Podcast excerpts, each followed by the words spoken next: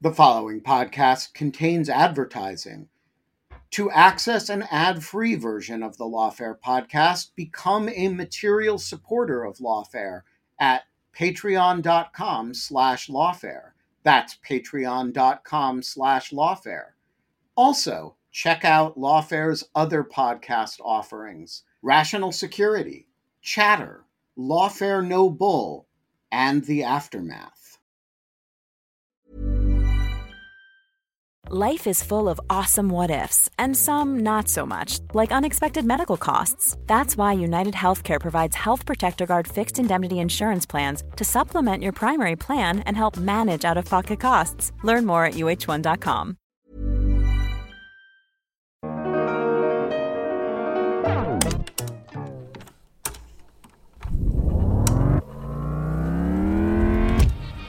I'm Rohini Kurup, and this is an episode from the Lawfare Archive for September 6th, 2021. It's always a good time to think about feminism and national security, but especially so after a week where women's rights have been in the center of a national conversation after the Supreme Court rejected an effort to stop a restrictive abortion law in Texas from taking effect. For today's episode from the archive, I chose a conversation between Benjamin Wittes and Danielle Citron, taped during a NatSec Girl Squad conference about sexual privacy, technology, and the intersections of feminism and cybersecurity. I'm Wittes, and this is the Lawfare Podcast. We are live for the second time at the National Security Girls Squad, the NatSec Girls Squad conference in Washington. It is December 12th, 2019, and I am here with Danielle Citron, who has an enormous number of great distinctions. But since things are all about me, the first one of them is that she's the only person who's ever managed to get me to write a law review article. She is also, uh, more importantly, a professor of uh, law at Boston University, uh, one of the truly great deep thinkers on technology, sexual privacy, online content moderation, harassment, and the future ways that all these things are coming together in fashions that are quite ugly. And yes, as of the other day, she is a MacArthur grantee. Uh, the, the thing we are not allowed to call a MacArthur Genius Award, she's actually got one. so, Danielle, welcome to NatSec Girl Squad and welcome to the Lawfare podcast. It's, it's even more thought, fun than I thought to see you say the intro than just only hearing it. I can't describe that excitement, but it was really fun. No, you it's know, wonderful to be here. Take, take, it, it, takes so little to please. Um, I want to start with how we met because I think it actually brings together a the theme that we're here to talk about. Uh, I was thinking about the problem of remote attacks and I was thinking it started in the context of drone strikes, and I got interested in this question of uh, sexual extortion online, which uh, was this other area that I could identify where people were attacking each other uh, transcontinentally. And we'll talk about the substance of that issue a little bit later on. But one of the things that I noticed was that the entirety of the literature on remote, these remote attacks was taking place not in the cybersecurity context, or, or, at least this type of remote attack, not in the context of the national security discussion, but in the context of feminist law professors uh, and, and activists uh, writing about things like non consensual pornography.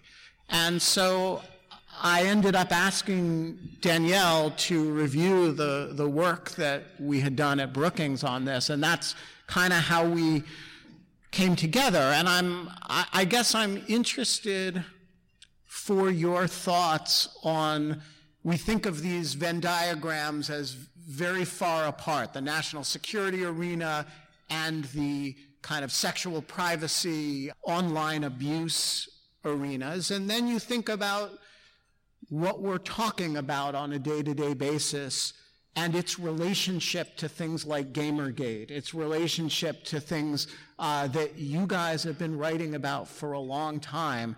And so I am just interested in the highest level of altitude in your thoughts on what did the national security community miss that the feminist law community has been onto for the last, I don't know, 15 or 20 years or so?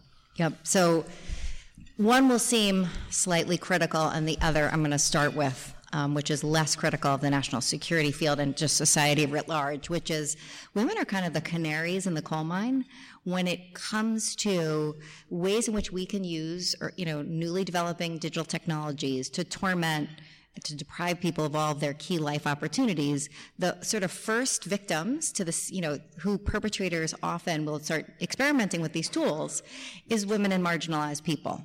And especially women who are women of color, trans women, you know, if you're gay, you're going to face this sort of thing first. So when I first started working, this was about 12 or 13 years ago on cyber mobs, and the targeting of individuals with privacy invasions, so nude photos without consent, rape and death threats, defamation, accusing someone of either being a prostitute or available for sex.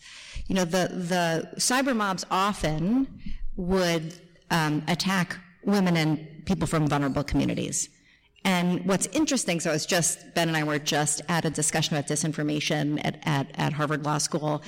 And a, a, friend of ours is one of the uh, policy make, you know, chief policy people for Facebook on cybersecurity. And he said Facebook now calls cyber mobs, they're like cyber brigades.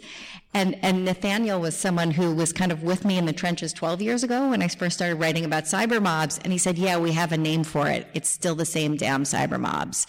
So, you know, the way in which we're seeing network tools used to force people offline, to discredit them, to torment them, to invade their sexual privacy or privacy generally speaking, to defame, often the first victims are the most vulnerable. And we use what's vulnerable about them, right, their sexuality, their sexual identity, in ways that are, of course, sexually demeaning and sexually threatening. And so what, so this was my, that's my not judgmental story. What's slightly judgmental is so why is it that the national security until Ben started shaking it with Quinta and Matt, right, and thinking about sextortion, you know, why is it that the national security community like wasn't wise to all of this. And in a part, it's because of societal values, right, which trivialize gendered harms. We just don't take them seriously. And so now, and working with Facebook and Twitter for, I would say, about 10 years, you know, we've seen lots of progress in ways they think about these issues, and they're often sort of dubbed safety issues, right? When they're really kind of security for us all writ large which, you know, in your work on sextortion was evidently clear, like a much broader lens. It wasn't just women and vulnerable people.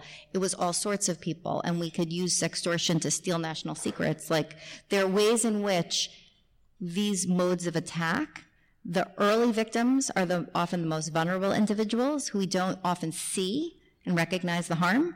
And now, 12 years later, 13 years later, we're starting, I think, to see it for the fullness of the problem that it is. All right, so there's a huge amount in there, and I want to kind of unpack a number of discrete different pieces of it. So I'm gonna I'm gonna throw this out as a provocation uh, with limited idea of whether it's God's truth or total bullshit. But let's let's see what we can do with it. What the Russians did to the DNC and to the Democratic campaign in 2016 is essentially exactly what you were writing about in, in sexual privacy, only not a state against a political party, but a bunch of misogynists against women. Yep. Right, it's exactly the same thing. It's dox, it's, it's stealing material, it's doxing in the context of belittling uh, uh, comments in a fashion that makes it very difficult to be part of the public discussion. It's discrediting, right? right? So, so all of the vectors of attack are indeed the same, right?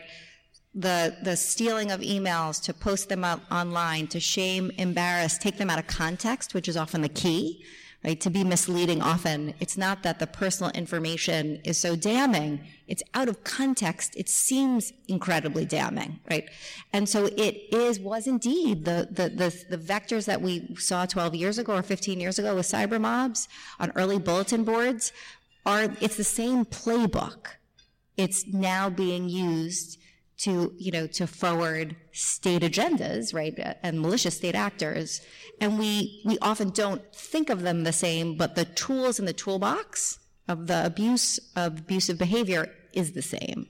And so I, am interested here in the critique of the national security community. Um, should people have been looking at Gamergate and saying, gosh, if I were a foreign actor that wanted to wreak havoc on the US political system, I would do this. I, this, you can, you know, this is happening somewhat organically, but we can engineer this. Should people have anticipated, um, based on what was happening in your world, what was going to happen in the broader political and national security world? Or is this an example of that's really easy to see in retrospect, but it's, it was actually required a certain innovation on the part of uh, on the part of the Russians, and there was there wasn't a particular sign from the worlds in which you were operating that that was the direction it was going. It was just a problem that was affecting lots of women and and and you know, people in online spaces from, from marginalized communities? So I think if we were really paying attention, that the answer is we should have seen it coming, in part because the propaganda story is one of discrediting, marginalizing, um, you know, casting someone as the wrongdoer, right? We, I mean, we've seen this playbook. So in many respects, what Gamergate might, you know, the folks who went after Brianna Wu, and Zoe Quinn and others who doxed them, so published their home addresses online and said that they deserved to die and to be right to be raped. Um, who posted discrediting things about them, su- suggesting they were prostitutes. You know, you name the lie, it's included, but it was off, often demeaning. And so threats, privacy invasions, the doxing, um, swatting, sending people, you know, calling the police and sending them to their homes on the notion that there is sort of a live shooter inside, um, which is life threatening. So, in many respects, that is borrowing from the propaganda playbook that isn't new. That was, you know, it is it was an, an effective tool for the GamerGate community, and now the folks. What's interesting is, you know, 2014, the summer of 2014, is when we saw the sort of fever pitch of Gamergate. But of course, a lot of that started sort of long before with Anita Sarkeesian, who makes uh, videos about sexism in video games. Um, and, you know, when we started paying attention to Gamergate, surely, you know, everyone's taking notes on each other's effective campaigns of, you know, the effective ways in which we can silence people chase them up on and discredit them. So surely it's like a give and take. But I would think we, we should have been paying attention in the national security space.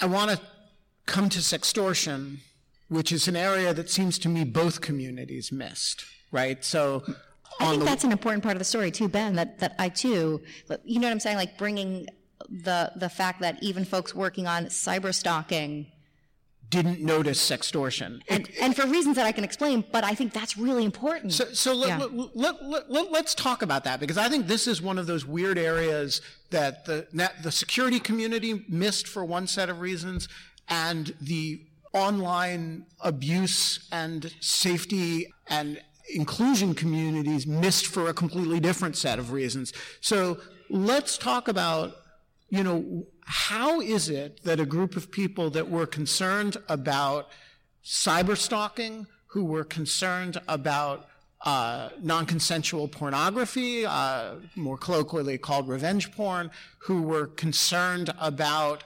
doxing and and these kinds of uh, online abuse, missed an epidemic of sextortion, which uh, you know, you would think is sufficiently con- conceptually related that the same concerns that would lead you to be worried about one would lead you to worry about the other, and yet was really not part of the discussion in a serious way. In part, some of that reason is for the sheer fact that sextortion thrives on secrecy, right? The whole idea of sextortion is that, you know, perpetrator says to victim, give me more nude photos and perform a sex act on webcam. And if you tell anyone, I post this online. And how it thrives is in silence. Um, so what, why we were missing it for the most part, this truly epidemic, it's amazing how many perpetrators would have hundreds of victims that you helped show in the, the, your two important reports on sextortion, was that people were being victimized. And they were listening to their perpetrators, and they weren't telling anyone. And law enforcement, in an effort to address some of these issues slowly, right, slowly but surely, you documented some of these cases but they really like they stayed hidden in some sense because your victims wanted them hidden. It's a privacy violation to even talk about it, associating their names with it. Of course, victims weren't named, but so in some sense, it's not that, you know, so in my book, Hate Crimes in Cyberspace, I, I interviewed victims of non consensual intimate imagery whose exes at first threatened that if they didn't allow the victims to to have these pictures taken of them or taken of themselves, that they would do X, something abusive. But it wasn't necessarily that they would post nude photos. And so we did see some uses of, of intimate imagery or the threat of it or its disclosure predicated on threats. But it wasn't, it wasn't clear that it was in itself part of the story of what I call invasions of sexual privacy yep. For that reason, because it was, they were effective, the perpetrators. Yeah, I mean it's it's this weird area that merges this the areas that that you've written about with more conventional child exploitation and just kind of garden variety extortion, right? It's it's it's a it's a weird thing that way. There is also the sense in which uh, law enforcement did not miss it. I mean, this we we know about these these matters because a bunch of people in law enforcement pursued a bunch of these cases, and that's, but as a, the community that I think has a lot of responsibility for missing this is the cybersecurity community. And I want to talk about the vocabulary of this because it, it bothers me a lot. You know, cybersecurity is about protecting online the things that we value, right? So if, if I compromise the a, a, a bank and take the things that it values, i.e., money or its records. We call that cybersecurity, right? And if I steal government secrets, we call that cybersecurity to the extent that I do it by any electronic means.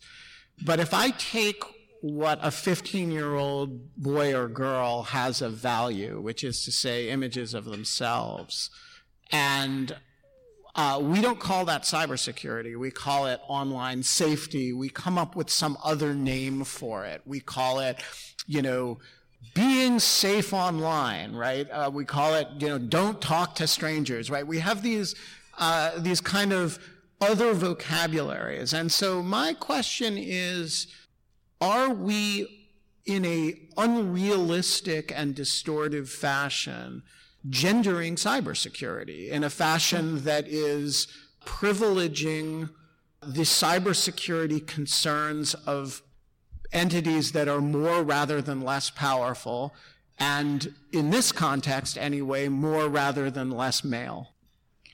So, yes, in calling, broadly speaking, matters of national security that involve, you know, network tools. When calling it cybersecurity makes it calls it out as a societal harm. It's structural. And how we often trivialize harm is to individuate it, right? For, for harassment, to call it just a one-off or it's online safety or abuse, is to miss the broader structural story that is actually happening. And that's why in my work, I have for the, I've, I've called the problem of online abuse a one of the cyber civil rights. That it is fundamentally structural and it's, interview, it's um, interfering with people's life opportunities. That is, groups of vulnerable people. It is a societal problem, right? Much in the way that we once said of sexual harassment in the workplace, it's no big deal. Just boys being boys, just get over it. It's an individual problem. You know, he's got a crush on you, calm yourself, which is often what people were told in the late 60s, early 70s. We over time began to see it as a real social problem, a problem for all of us, a problem for employers, employees, and, and healthy and productive workplaces. And we've had to have, unfortunately, the same kinds of education of all each and every one of us to see online abuse not just as a one-off not just the no big deal boys will be boys though law enforcement still says that to victims and it's frustrating though at, at cyber civil rights mary anne franks and i are working on that. But nonetheless that's the way to trivialize the problem is to individuate it and then so you can just then you say it's no big thing. If we fail in this case so the world won't fall. But the truth of the matter if we understand it as structural as fundamentally a cybersecurity problem, right? A problem for all of us, as well as I think a civil rights problem, then we're going to take it much more seriously. Then we're going to appreciate the harm. And, and in a way, that's why, you know, having worked on non-consensual intimate imagery, uh, video voyeurism, sextortion, deepfake sex videos, I've argued that we should understand them all as invasions of sexual privacy. Because once you start to see the structural harm, then we're going to have society pay much more attention to it. Then it's much harder to walk away from, right? So we're, you know, working with lawmakers on non-consensual in- intimate imagery on, on Capitol Hill, you know, we, we've been working on a bill for the past three years, um, and we've got bipartisan support. But I think some of the problem is we've gotten people to pay attention to, to the issue, but we're not seeing it in the totality of its harm. And it is just one of of many invasions of sexual privacy that make it really difficult to live your best life, right? To get a job, keep a job, and so, you know, have relationships.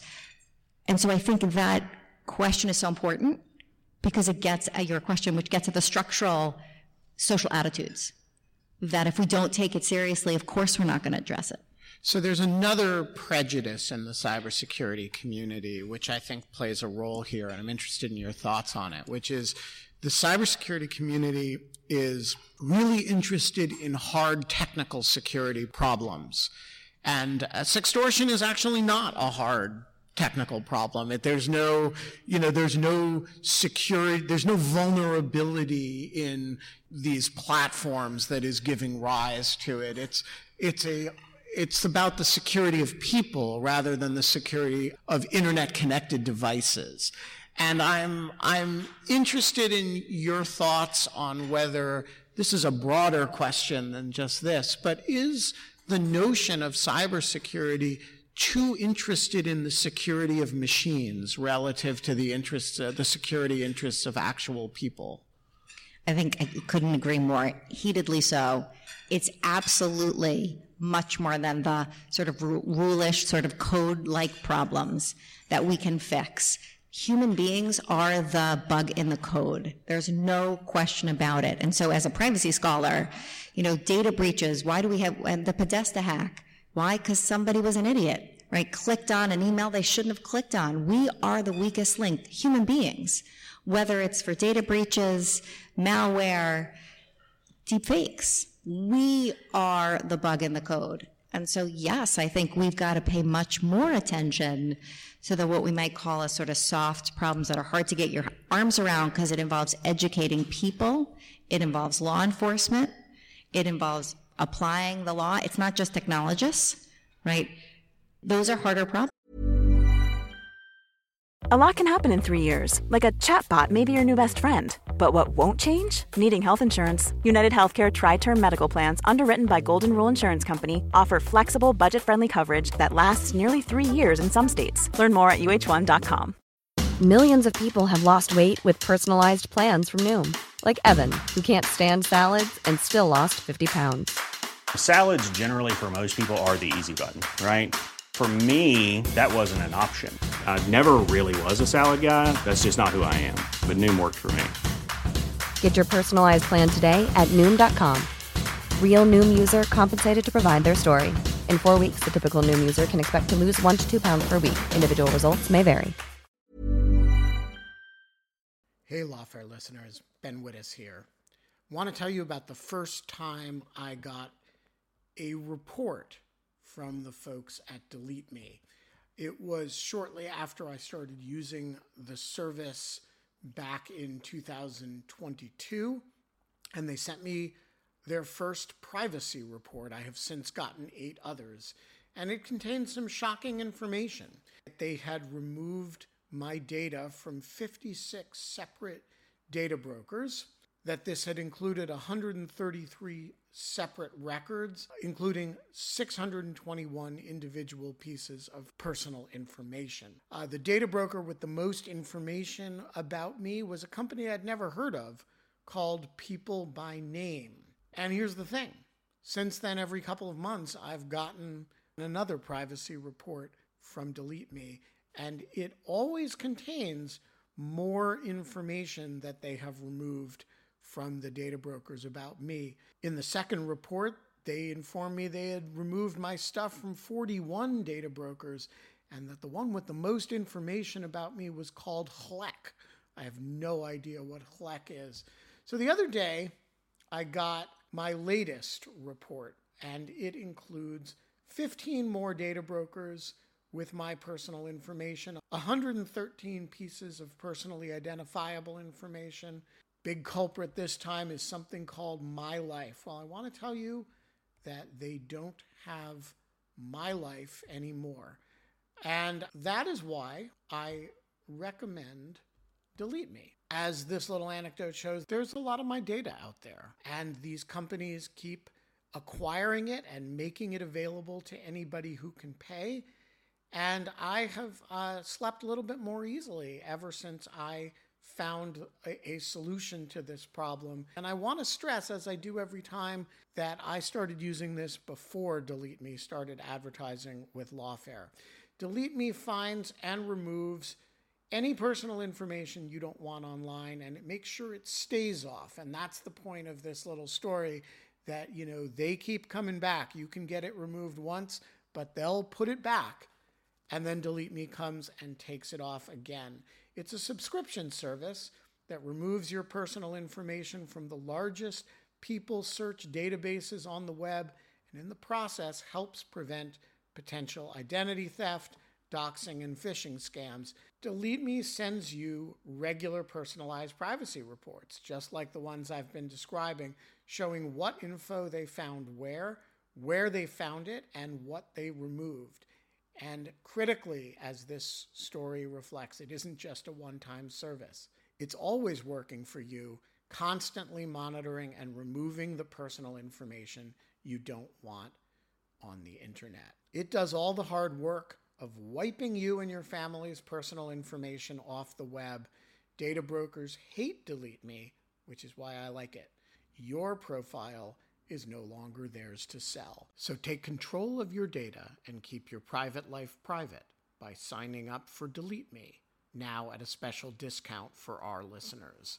Today, get 20% off your Delete Me plan when you go to joindeleteme.com slash lawfare20 and use promo code lawfare20 at checkout. The only way to get 20% off is to go to joindeleteme.com slash lawfare20 and enter code lawfare20 at checkout. That's joindeleteme.com slash lawfare20, code lawfare20. All right, so let's talk as, so in the spirit of telling stories about Danielle along the way of this podcast, uh, so one of the really fascinating things as, you know, she came to work with more and more national security people was that the number of areas where your traditional concerns turned out to be the same as big national security questions uh, proliferated, right? And so the most extreme example of this is your and Bobby Chesney's work together on deepfakes. So uh, Bobby Chesney is a very traditional national security scholar. And if you had told me five years ago that the two of you would write an article together on a subject that was entirely organic to both of your core concerns, and it would seem completely natural, I would have had a very difficult time imagining what that subject could be. And yet, here it is, like technology presented it. So, uh, talk to us about deepfakes and with the following question in mind Are they a bigger concern for the individual woman or a bigger concern for the political system? Okay, good. So I'm, I'm going to um, answer that, I promise. But it's, it's always fun to shout your friends out when they do that to you. So lots of all, all good things in, in life so often lead to Ben. So Ben, Ben is why, first of all, I'm so happy I got to be the one to finally convince him to write a law review article, which I have to say has been quite successful in convincing yeah, folks on know, the Hill. You win on this one. You know what I'm saying, right? Uh, I'm glad that we did that. We wrote about Section But I'm not writing another one. Oh, well, don't say that never, right, audience? They may be able to convince you. You might consider writing just another one with me. But um, I met Bobby Chesney through Ben. And yes, when um, Bobby is indeed a, a, national security scholar in a way, I bet he wouldn't have said he would have written with a feminist privacy scholar five years ago. Uh, but when the issue came up about deepfake sex videos that were appearing on Reddit, in April, I think it was 2017, Bobby and I both kind of wrote to each other and said, I think we figured out what we're going to write about together. Uh, because by Bobby's lights, the problem was, hey, how are we going to use this in ways that's going to cause mischief, either in diplomatic relations, military operations, privacy generally, which interested both of us. And for me, where we were seeing, and again, that story of the canary in the coal mine, where we were seeing it really just on the ground, and I'm going to explain in a second why we're still seeing it, was the deep fake sex videos, where you insert women's faces into porn and then turn them into, you know, they're they're in pornography they never chose to be in. And can I just, at the risk of interrupting, I just want to yeah. foot stomp the canary in the coal mine point here because this is yet another issue where if you want to understand things that national security people are going to be thinking about or need to be thinking about right now because of what's going to happen three, four, five years from now. Look at what's happening in the porn industry right mm-hmm. now. Absolutely. And I just, I think that point is deep and has, you know, cross-cutting importance in a lot of different areas. And I, I don't want to tell you all go spend more time with porn, but maybe go spend more time thinking about porn. And and the Cyber Civil Rights Initiative and online abuse, right? Yeah, so, exactly. So what is and I think what was interesting having worked with Ben and Quinta and Bobby before Bobby and I joined together to write a law review article and then a series of articles together was that rather than wait five years to let it become a problem that we thought, yeah, this probably will be national security, we immediately both recognized that that's precisely what it was. It was a privacy national security, free speech, democracy problem. And we were going to get at it right away. So in some sense, we didn't let it, the delay happened, that gap between sextortion, you know, the feminist legal scholars working on free speech and privacy, you know, we took us a while to even know if it was a problem and then to embrace it fully as a problem of invasions of sexual privacy. Like Bobby and I didn't want to wait, right? We wanted to write a series of articles about why we should care whether you come at it from the national security perspective, privacy, free speech, or just frankly being a democratic citizen, you know, citizen and allegedly a democracy. Uh, wants to keep it that way. We figured we had to to jump on it. And and what is clear though, and your your initial question, Ben, was like, how do we know it's a gendered problem? So Deeptrace Labs out of in the UK just came out with a study in September which showed that it found that there were 15,000 deepfake videos online, either identified as deepfakes or through scraping they could figure out it was a deepfake. That were 96% of those videos were deepfake sex videos, and 99% of those videos inserted women's faces into porn without their consent. So it is just a matter of empirical fact that it is a gendered problem right now, and the concerns that Bobby and I wrote about include the deep fake released the night before an election that shows a major party candidate, let's say gravely ill, and then tips the election. or the deep fake the night before the stock IPO that shows the CEO doing and saying something he should never or she should have ever said, and therefore, you know, sort of tanks the IPO. Sort of decision choke points where we're going to see implications for uh, our faith in the market, our faith in elections and democracy, um, you know, sort of the Nancy Pelosi cheap fake or shallow fake, you know, more often and at really, really important decisional points that I think we have gotten people people's attention. So in the summer, so in June, I testified before the House Intelligence Committee, uh, the Permanent Select uh, Committee about deep fakes, and it was it was a hearing about national security.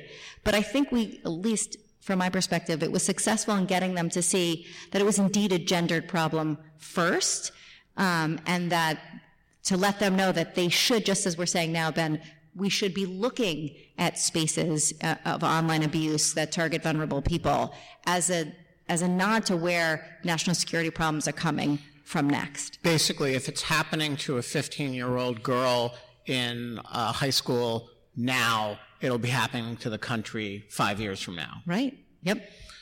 To uh, devastating effect. Right. All right. So we've looked at an example, couple examples where the blinders are on in both communities or all communities, and we're not drawing connections that we should be drawing.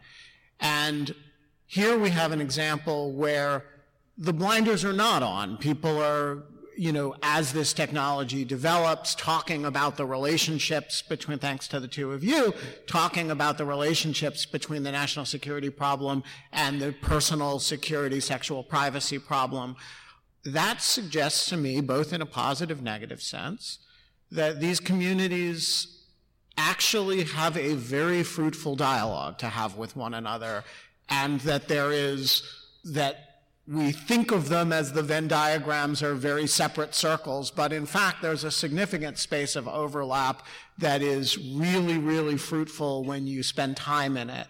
And so my question to you is, what are the barriers to that? You know, they're, they're very different communities. They don't, they don't live with one another. They don't talk to one another very much. And so I, I'm just interested in your thoughts. What would a, what would a dialogue in a, in a sustained, serious way between the sort of feminist privacy law types and national security concerns look like and what, what are the big impediments to it? So it strikes me that this room is precisely to the answer to that question. Right? The NatSec girls community is, is precisely the community that's going to help bridge those conversations that so often we don't see a problem is because we don't know who's suffering from it and it's not highlighted, it's not before our eyes. And so this community and, and, and the work at Lawfare and some of the work that you know we'll do together is going to be part of that and facilitating that conversation because I think there's no doubt in my mind that there've been some aha moments that no longer can we say they're separated they're not disaggregated they're part of the same story so I actually think we're part of an early conversation that's going to keep growing the more unfortunately we see some of these tactics that are used against more vulnerable people are going to be used fruitfully by state actors. So I guess what do they say we're ground zero in that important work of that conversation that I think will only build? And you're right, it is like, you know, um, I don't normally sit down with generals, right? Or, or, God bless love Adam Schiff, but, um, or, uh, right, or Devin Nunes. But, you know, I found myself having conversations with them, right, at the committee hearing and then staffers. So hopefully we just all join that conversation and bring those stories um, to folks either as policymakers, you know, in, in, the legislature, at the executive branch, you know, through lit- litigation in the courts. We're going to have to bring them to the table. Let's take some audience questions. Uh, have at it, guys. Uh, good afternoon. I think it's afternoon. Um, my question is actually about an intersection of this that I think we kind of brush past a little bit, and it's the old notion of like the honeypot right? So as more women are entering the national security field, they are going to become vulnerable to opposing state actors threatening and discrediting them. And back in the day, they used to do this by, you know, tricking a CIA agent or whatever into a compromising situation with a person who was an agent posing as a sexy lady. But now you don't even have to be in the same room to take that picture because all you need to do is hack the cloud. Or you have to find their ex boyfriend who hates their guts. And or even just a photo and make a deep fake sex yeah, video. Or that. I mean, but the reality is that the ability to take intimate images has become so much more easy. And as more young women are entering this workforce, that becomes a vulnerability for us. And I just went to a presentation on an SF86, and I can't imagine having to go in to my employer and say, I have taken a nude photo of myself in the past, and disclose that as a vulnerability in the same way that once you may have been expected to disclose something else, like a financial vulnerability. Because that is a vulnerability for young women, is this image of me is out there somewhere, and maybe it's an ex-boyfriend, or maybe it's a hacker, or maybe it's just the cloud. Uh, so, first of all, uh, you know, it is not just a vulnerability for young women; it's a vulnerability for young men as well. Uh, and in fact, there is a uh, one of the weirder corners of the world of sextortion is a kind of industrial effort to sextort military age uh, men, and there has been actually had to be guidance on it from from some of the services because enough people were being caught up in these schemes. And the scheme is pretty simple. You a beautiful woman uh, friends you on Facebook, and you get to chatting uh, and you're, you know, a 19 year old enlisted guy, right? And uh, she sends you a nude picture and asks for one, and you send her one, and then it turns out that the beautiful young woman is actually a call center in the Philippines that wants $10,000. And, you know, these are, this is a pretty standard scam now, and it's catching a lot of people. So your, your point is exactly right, but it's, it's all, the, the issue is not just a you know, a security clearance, you know, what could be stolen from you. It's also a real time thing. Do, do you have further thoughts on this, Danielle?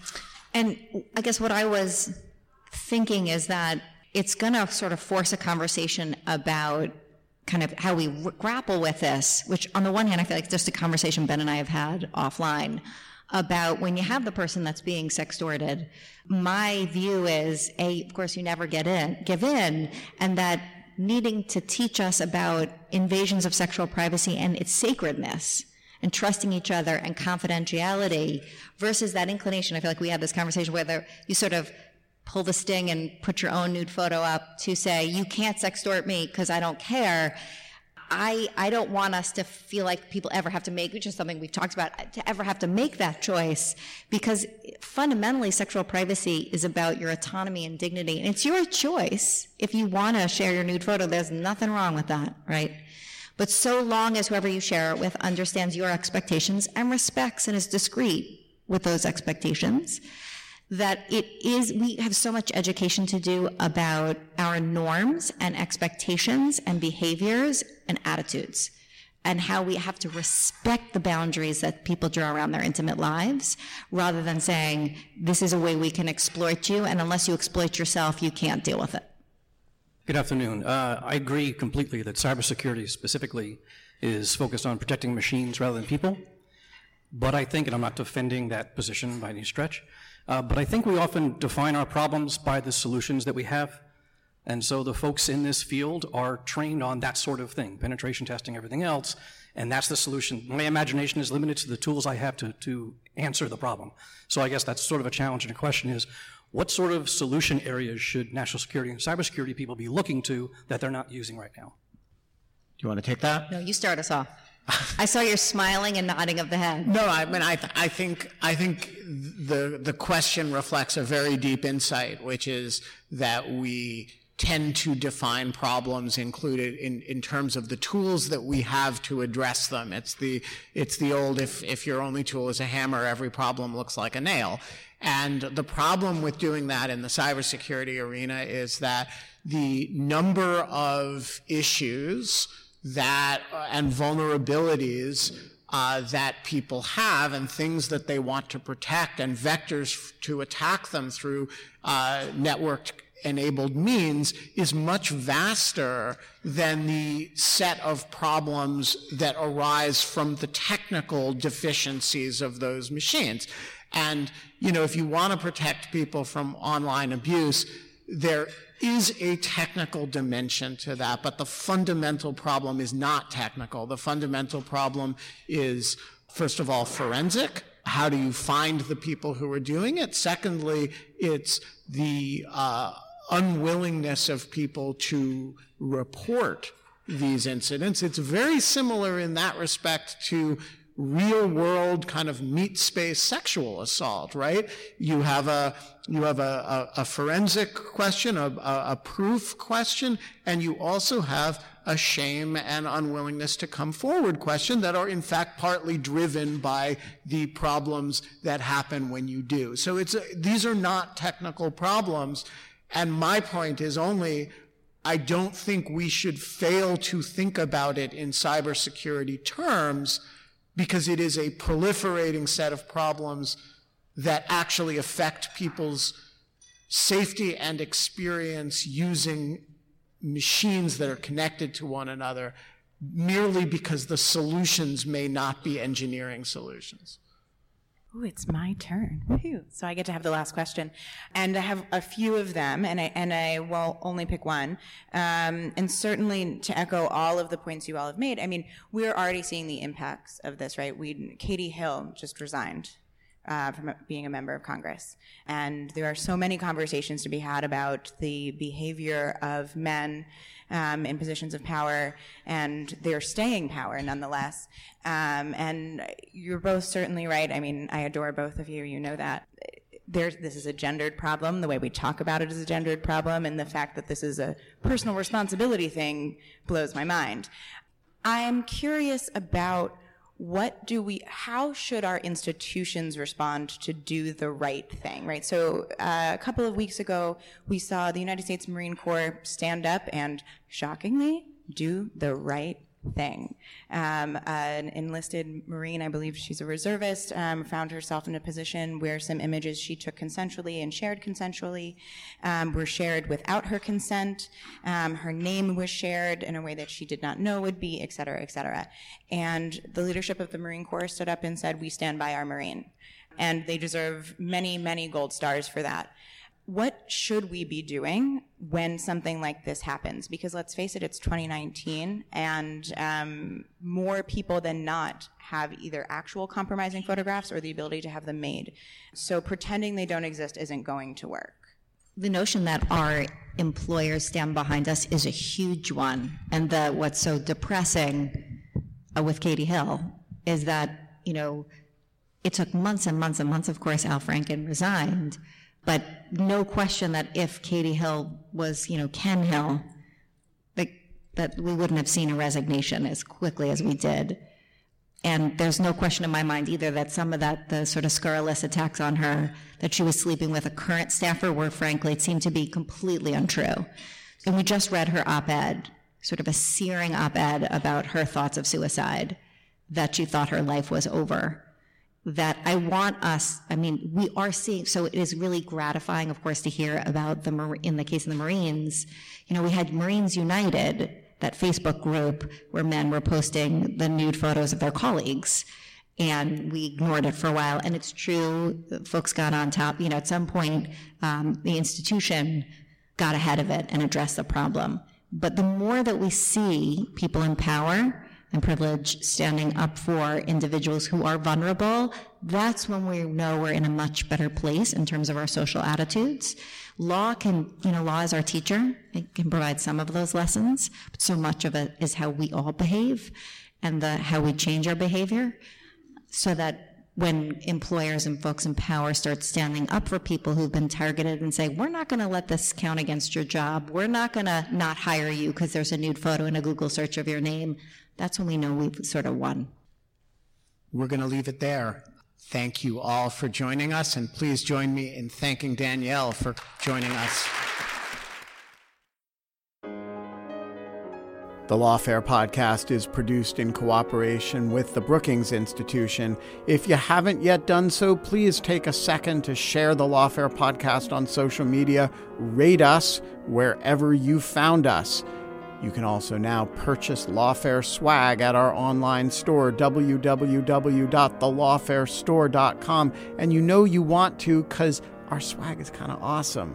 Our podcast is edited by Jen Patja Howell, and our music is, as always, performed by the one, the only, the Sophia Yan. As always, thanks for listening.